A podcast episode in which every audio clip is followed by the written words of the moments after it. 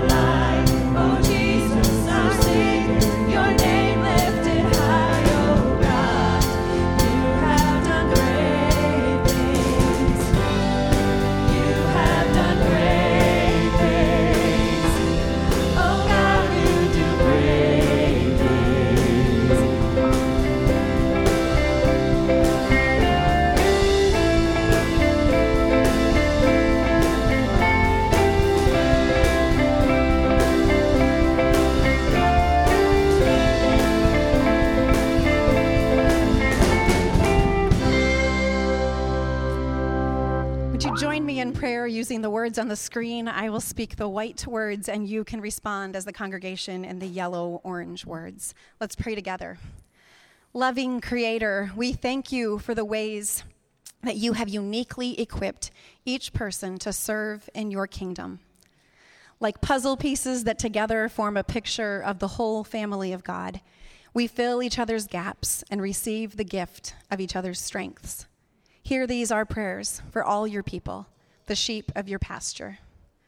Lord, in your mercy, help us to value one another's strengths and weaknesses, knowing we are your lost sheep that have been found. For those whose physical eyesight is not clear, and for those who do not see another's need. Lord, in your mercy, help us to see you and each other. For those whose mobility is limited, and for those whose pace is fast and rarely stilled. Lord, in your mercy, help us to move in step with your Spirit.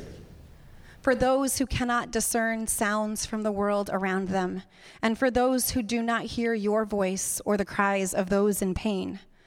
Lord, in your mercy, help us to hear you and each other. For those whose brains process information at a slower pace, and for those whose brains are overtaxed, moving at lightning speed. Lord, in your mercy, help us to seek and learn from you. For those whose spirits are heavily downcast and cannot seem to be lightened, and for those who do many things to avoid any emotional pain. Lord, in your mercy, help us to know and experience you in all the joys and sorrows of life.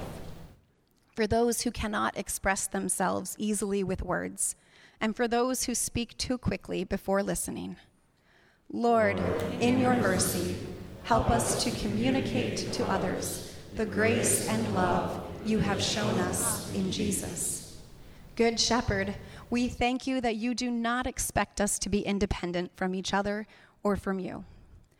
Lord, in your mercy, help us to humbly follow you together, trusting your provision and in faithful service of your kingdom. And we continue to pray with the words that Jesus taught us to pray. Our Father in heaven, hallowed be your name. Your kingdom come, your will be done, on earth as it is in heaven. Give us today our daily bread, and forgive us our debts, as we also have forgiven our debtors. And lead us not into temptation, but deliver us from the evil one. For yours is the kingdom, the power, and the glory, forever and ever. Amen. You may be seated.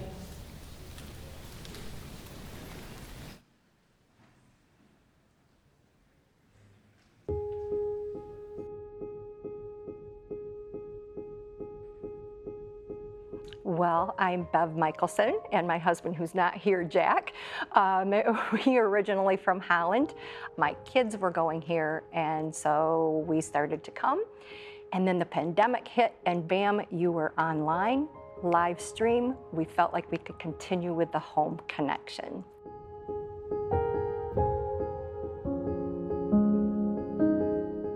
I started as this super Christian teenager, and everything was great, and I got married and had three beautiful children, was a youth leader, sang in church, played for the choir, and brokenness started to happen in my life.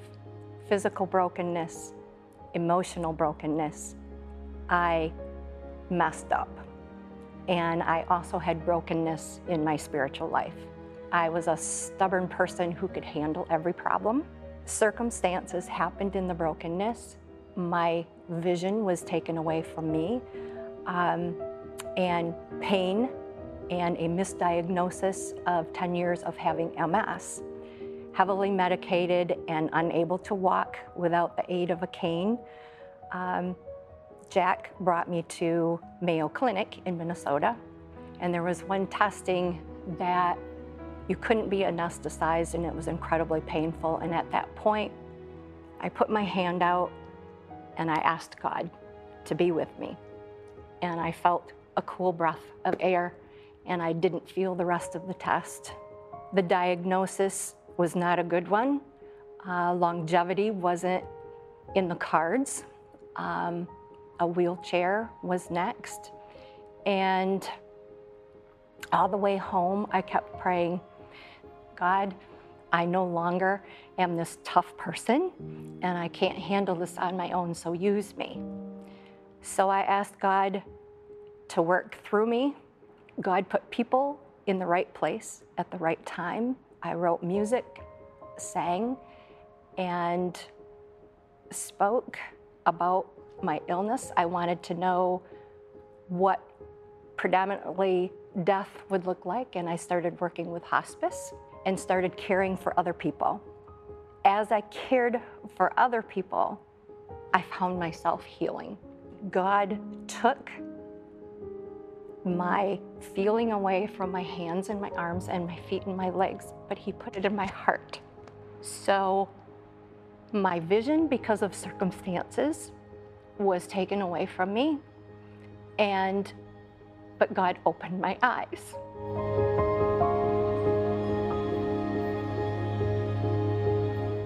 The verse that screams at me is from Thessalonians 5:18, where we praise God, we pray continually, and we are to be thankful in every circumstance. How can you be thankful in every circumstance?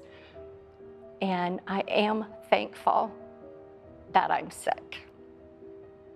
I'm thankful that all the things that I've been through, because now I have it in my heart, and I can feel and empathize and sympathize with people.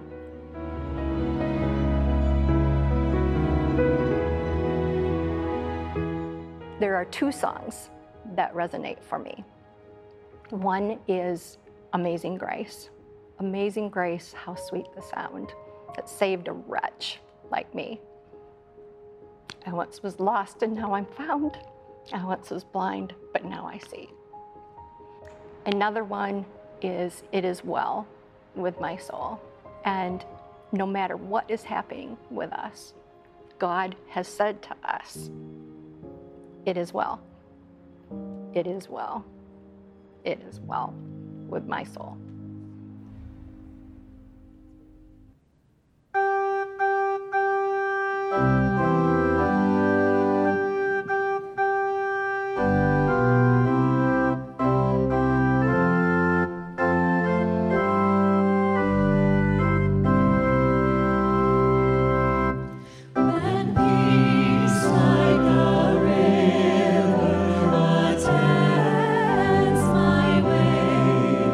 Whoa.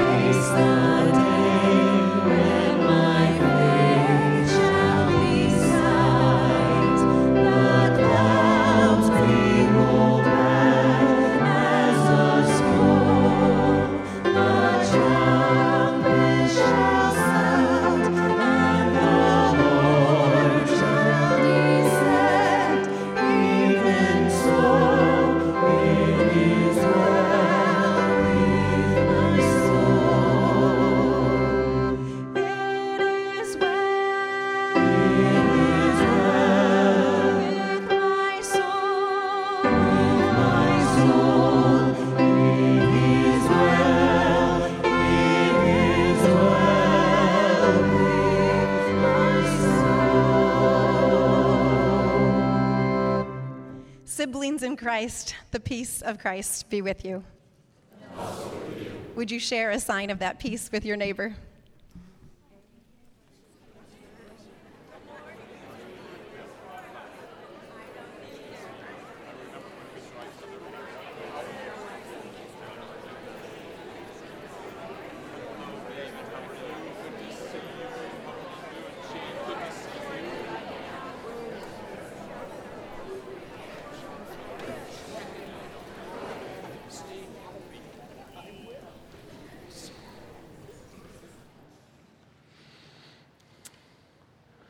Well, peace certainly to be with you, Fellowship Church. Good morning. My name is Nate Skipper, and I'm one of the pastors here at Fellowship, where our mission is to love God and others as an accepting community centered in Christ and focused on developing faithful followers of Jesus. If you are new or visiting with us, welcome. We are glad that you are here. If you would like to let us know that you are here and that we might reach out to you, we encourage you to fill out these Fellowship connection cards that are at the backs of the sanctuary doors. And also at the Welcome Center, so that we might be able to get to know you a little bit better.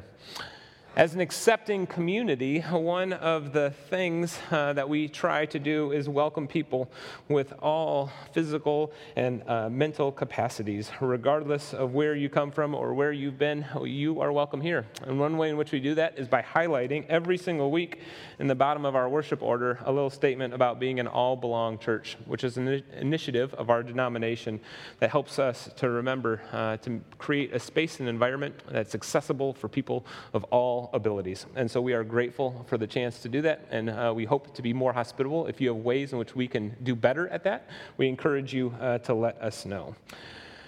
Couple of announcements this morning that I'd like to invite you to join in on is, first is this evening we're going to have a worship night right here in this space, which obviously we worship every Sunday morning. You know, we're not going to bring back necessarily Sunday night worship every week, but this week you can come back and we're going to have an extended time of praise and song, followed by not just praise and song, but we also have cider and donuts. I mean, can it get any better than that? So join us this evening, Sunday, at 6:30 p.m. Also, just want to highlight another little note in the bulletin that each week in the month of October, we are going to be having workshops around mental health. And this will be taking an issue that is related to mental health and talking about it as it relates to our Christian faith.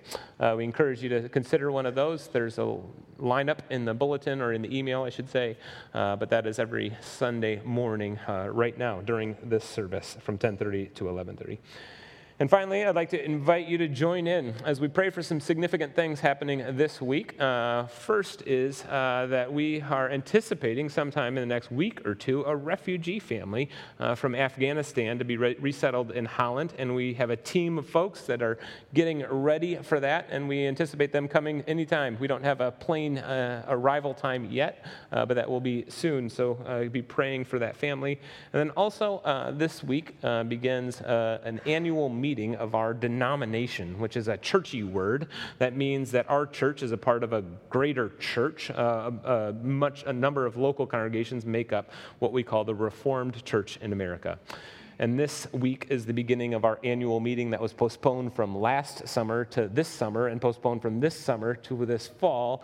And there's some significant things happening at that meeting, and so we encourage you to be praying for our General Synod gathering. You know, if you haven't noticed, we come up on these announcement times and we have a lot to share, a lot of cool things happening. We have a weekly email with even more cool things, and we have a bulletin with some cool things. And every single week we have to decide, how are we going to fit everything in the announcements or in the bulletin or in the weekly email? So we go through stringent,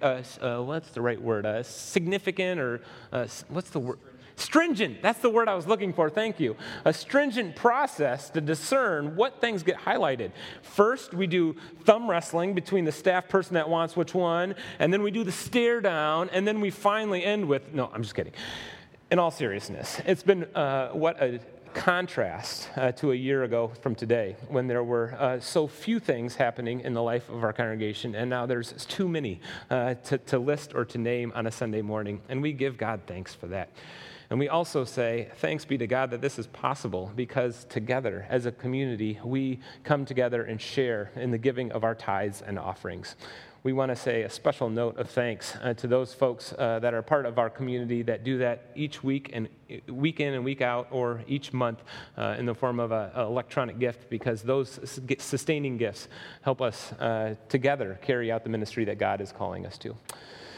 At this time, we are inviting the children during this next song, grades kindergarten through fifth grade, to meet up with Miss Betsy by the coffee stand for Sunday school.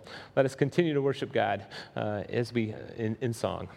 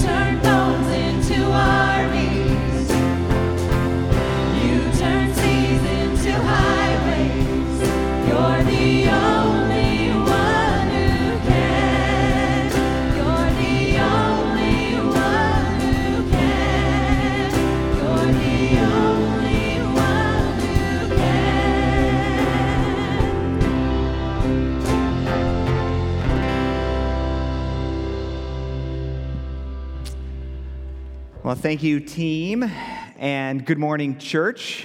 The Lord be with you.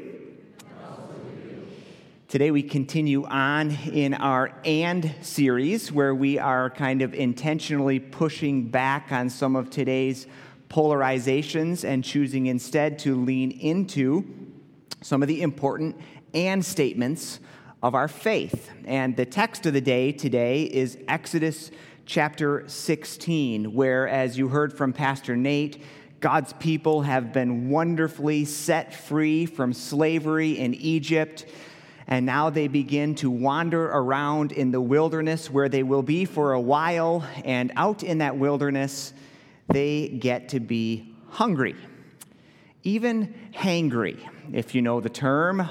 Hangry is a term that speaks of our grumbling, mad, angry kind of hungry. And this is the state in which the Israelites are as we find them in the desert. And I invite you to hear the story. God ends up hearing their cry and provides for them a food called manna. This is the story of that particular scene. Listen in to the story from the book that we love. On the 15th day of the second month, after they had come out of Egypt in the desert, the whole community of Israel grumbled against Moses and Aaron. They said to them, "If only we had died by the Lord's hand in Egypt, for there we sat around pots of meat and ate all the food we wanted. But you have brought us out into the desert to starve us to death." The Lord said to Moses, "I will rain down bread from heaven for you. The people are to go out each day and gather enough for that day. In this way, I will test them and see whether they will follow my teaching." Then Moses told Aaron, "Say to the entire Israelite community, 'Come before the Lord, for he has heard your grumbling.'" While Aaron was speaking to the whole Israelite community, they looked toward the desert, and there was the glory of the Lord appearing in a cloud. And the Lord said to Moses, "I have heard the grumbling of the Israelites. Tell them, 'At twilight you will eat meat, and in the morning you will be filled with bread. Then you will know that I am the Lord, your God.'" That evening, quail came and covered the camp, and in the morning there was a layer of dew around the camp. When the dew was gone, thin flakes like frost on the ground appeared on the desert floor. When the Israelites saw it, they said to each other, "What is it?" For they did not know what it was. Moses said to them, "It is the bread that the Lord has given you to eat. This is what the Lord has commanded. Everyone is to gather as much as they need. Take an omer for each person in your tent." The Israelites did as they were told. Some gathered much, some little. And when they measured it by the omer, the ones who gathered much did not have too much, and the ones who gathered little did not have too little. Everyone had gathered just as much as they needed. Then Moses said to them, "No one is to keep it until morning." However, some of them paid no attention to Moses. They kept part of it until morning, but it was full of maggots and began to smell. Each morning, everyone gathered as they had need, and when the sun grew hot, it melted away. Verse 31, the people of Israel called this bread manna. It was like coriander seed and tasted like wafers made with honey. This is the word of the Lord. Thanks be to God. So, manna. What is it? That's what the word actually means. When you say it, you ask the question at the same time. What is it? This food from God got me thinking this week about an old product I used to enjoy called GAK. Do you remember GAK? I think it's out of production, but this is a similar product to it, right? I think it's a bit like manna. Of course, this is blue, and it's not edible, but otherwise the descriptions are sort of similar. There's even a little bit of seed-like texture to this particular stuff. And as I played with this stuff this week, it got me thinking about how manna is, for God, to the Israelites, an object lesson. It is something that God is intending to teach them with. And it was actually a tangible, tastable, visual reminder of something that God wanted them to learn. It was something for them to learn from, like the school of life. This stuff got me thinking about another kind of object lesson that is also kind of pervasive in the scriptures, and it is a yoke. I think the yoke actually is a similar image to this manna. Let me explain. You know what a yoke is, right? Yoke is a wooden beam like the one that I have behind me. It's used to place on the shoulders of animals to wrap around their neck and in order to bind them together so that they can work together. This gets presented to us in a variety of ways throughout the scriptures. One of them is the basic farming purpose, right? Where you put this on animals and they plow a field. It is a tool and it is useful. It's still used in that way in the world today. It's also a bit of a metaphor, however, for slavery, where a yoke is presented as this kind of bondage, a heavy weight placed upon us, where taskmasters are whipping us. It is both a literal thing, like the Israelites experienced in Egypt. It's also a bit of a figurative thing representing our sin, which is heavy upon our shoulders. The yoke of bondage is really like any kind of thing that presses down on us, like a heavy thumb forced upon us. So there's that version of a yoke. There's yet another one in the New Testament where about marriage, we are advised not to be unequally yoked. This is kind of a funny photo right there. You can see the little kid in the background who's like, this isn't working, right? I actually invited some of my good friends and his fiancée at that time, Caleb and Rita, to put on a yoke as they were anticipating marriage, not to demonstrate the bad side, the bondage side of it, if you will, but rather to illustrate how yokes done well are a way of being on the same team, of agreeing to pull in the same direction, of always being with and for one another. And this leads us to the last way that a yoke is used sometimes in the scriptures, even on the very words of Jesus, where he says, now take my yoke upon you, for my yoke is easy and my burden is light, and it will be good for your souls to do so. Yoke. It's kind of like manna. The both of them are coming together to illustrate for us what I think to be one of the lessons God wants us to get. And that is the pairing of freedom and connection. Freedom and connection. I want you to put that in your back pocket, though, for a minute, okay? And I want to take you on a little bit of an imaginative journey about these kinds of things. I'll describe three scenarios. You decide whether you can relate, okay?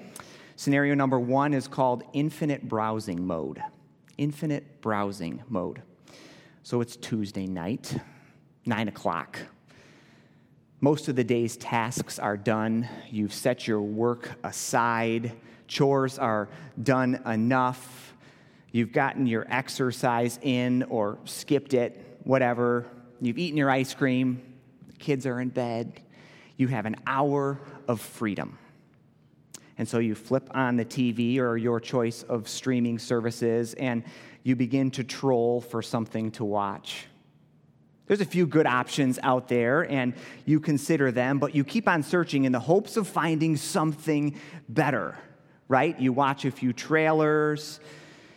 You check your phone here and there every once in a while, and before you know it, 30 minutes have passed, and you're still stuck in infinite browsing mode. You've checked all the options, you've committed to nothing, so now you hurry up a little more and you search a little harder, but eventually you're just downright tired. You quit searching, you watch nothing, and you just go to bed.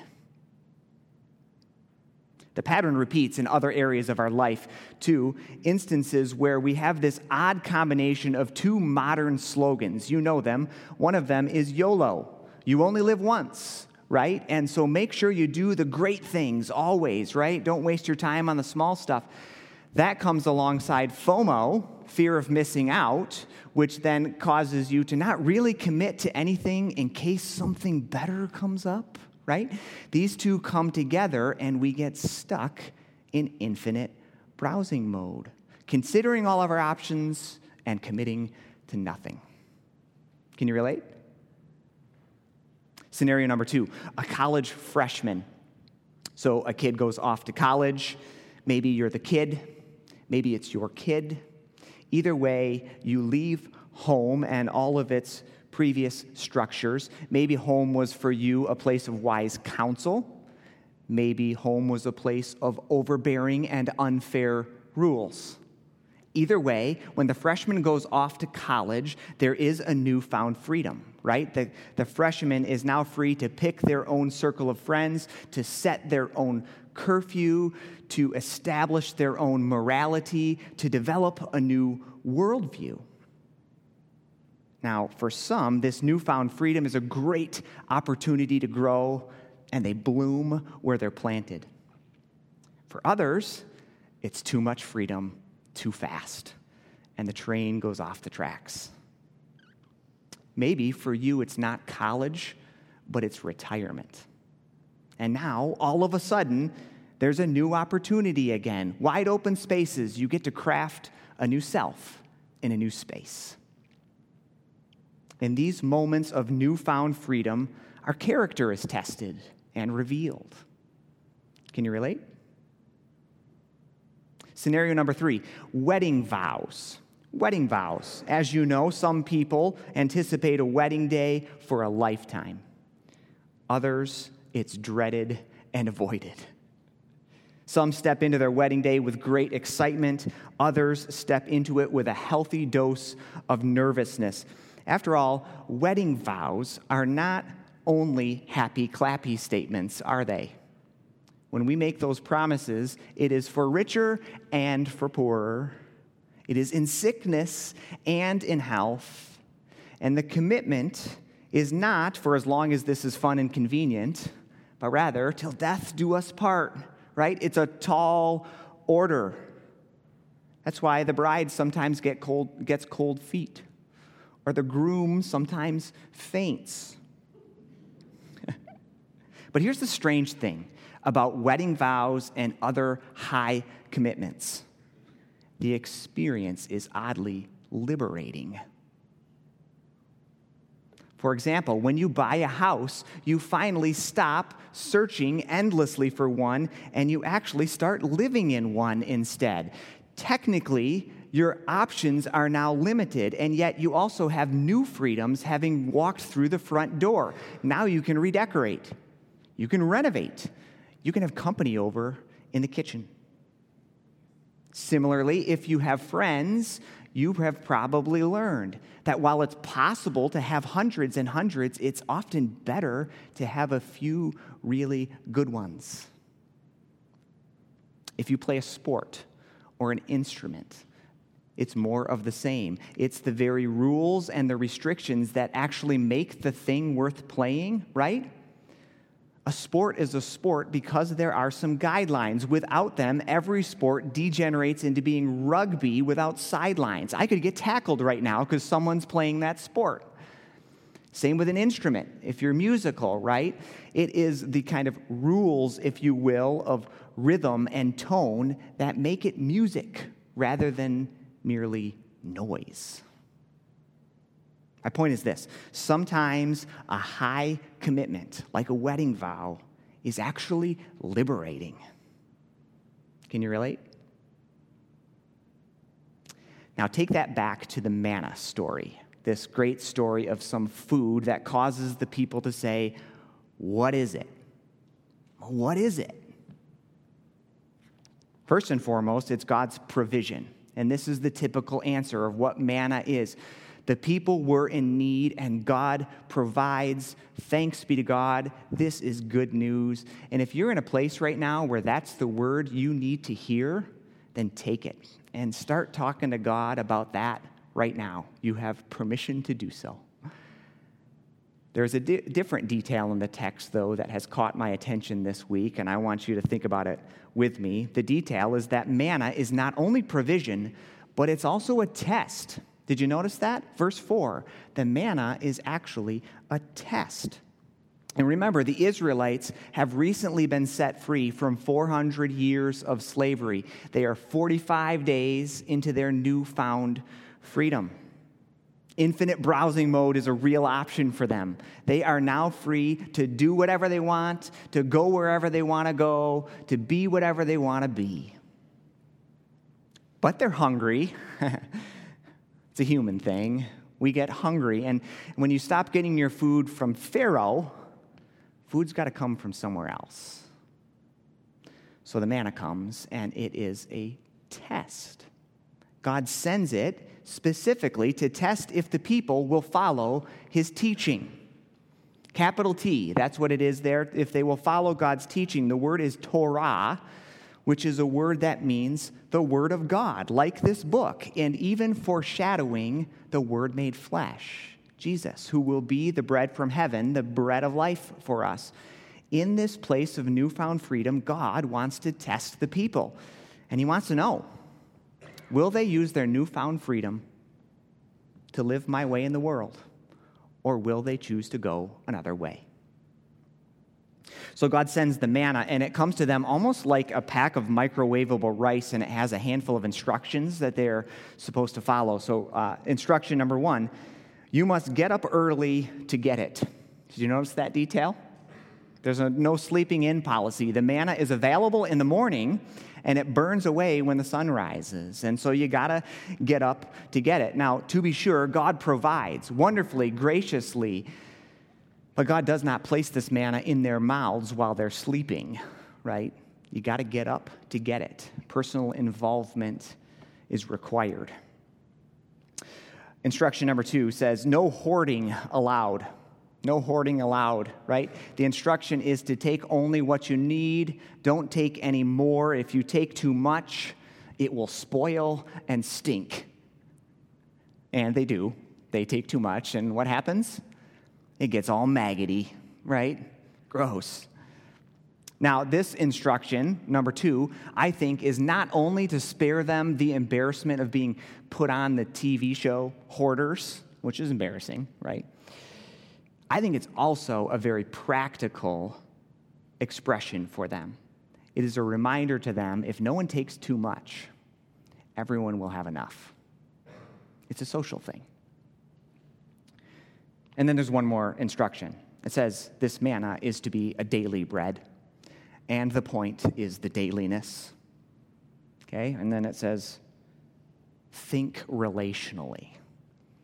Think relationally. See Proverbs 30. It's funny, it has all these instructions right on the package. See Proverbs 30 for proper understanding. You know what Proverbs 30 says? The wise person there is praying, and they are saying, two things I ask of you, O Lord. Do not deny me before I die. Grant me neither riches nor poverty, but only my daily bread. Otherwise, I may have too much and disown you, saying, who is the Lord? Who needs the Lord? Or I may become poor and steal, and so dishonor the name of my God. The dailiness is a relational thing. We are to seek out God daily. Taken together, these instructions accumulate to be the manna test. And the question for them then, and for us now, is this. In our newfound freedom, in our God-given freedom, will we daily seek God for our daily bread, or will we give our hearts to other things? That brings me to the and pairing from our text today. I'm going to use whiteboard to draw this a minute. Is this already up there? Okay. The and pairing, you left me a little treat. Now, how do I get rid of it? Go away. There we go. Shake.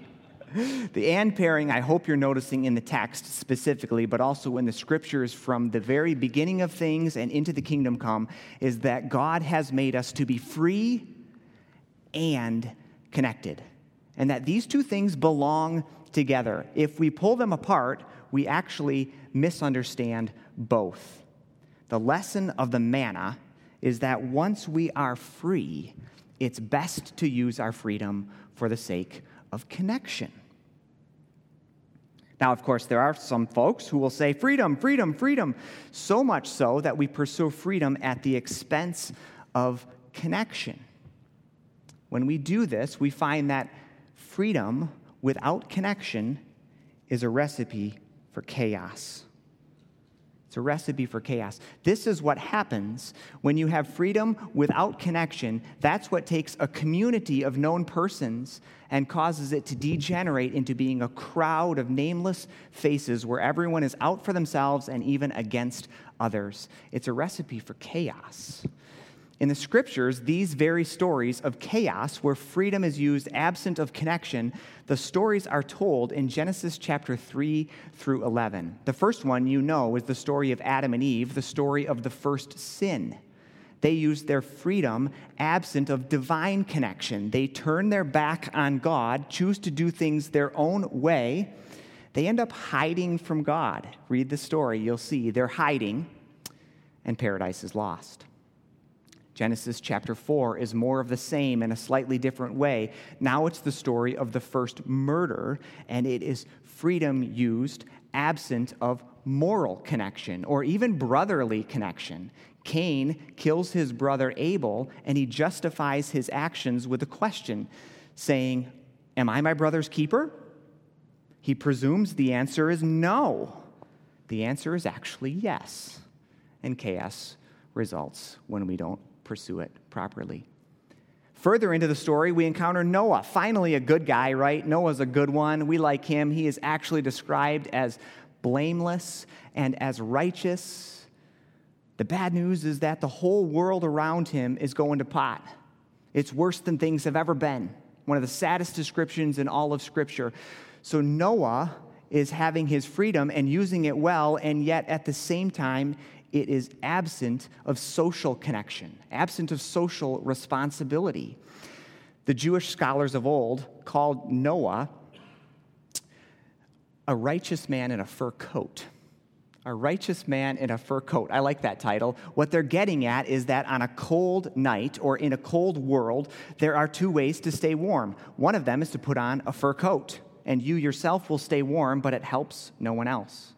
Another way is to start a fire. And the people you are connected with will gather with you around that fire, and you will be warm together. Noah is described as a righteous man in a fur coat. The whole world drowns. Perhaps that's why he gets drunk at the end of the story. Things didn't quite go as they should have. It's a chaos story. It continues on with another story, the story of the Tower of Babel, where again the people used their freedom badly, and again absent of connection with God and others, and it ends up ending in chaos, confusion, and the people scattered. You get the idea. Freedom without connection is a recipe for chaos. The alternate is not much better, however, because some might say connection, connection, connection, and even absent of freedom. Well, now we have a different problem, don't we? This is the recipe for coercion, if I can spell it correctly. Coercion. This is where free choice is eliminated and the relationships are forced. We know this because it comes to us in the form of manipulative bosses, helicopter parents, abusive relationships, slavery, as the Israelites experienced, any instance in which there is connection that is forced rather than freely chosen. We even experience this when we have our kids and we generate a forced apology. You've done this? We've done this, right? You have to say you're sorry, right? And so the kid goes over to the sibling and says, "I'm sorry I broke your toy. Sorry you can't handle the fact that I broke your toy." And other kinds of indirect insults, right? If it's not voluntary, it's not authentic. I think this is actually even the reason that God made us to be people, humans, rather than making us to be robots or computers.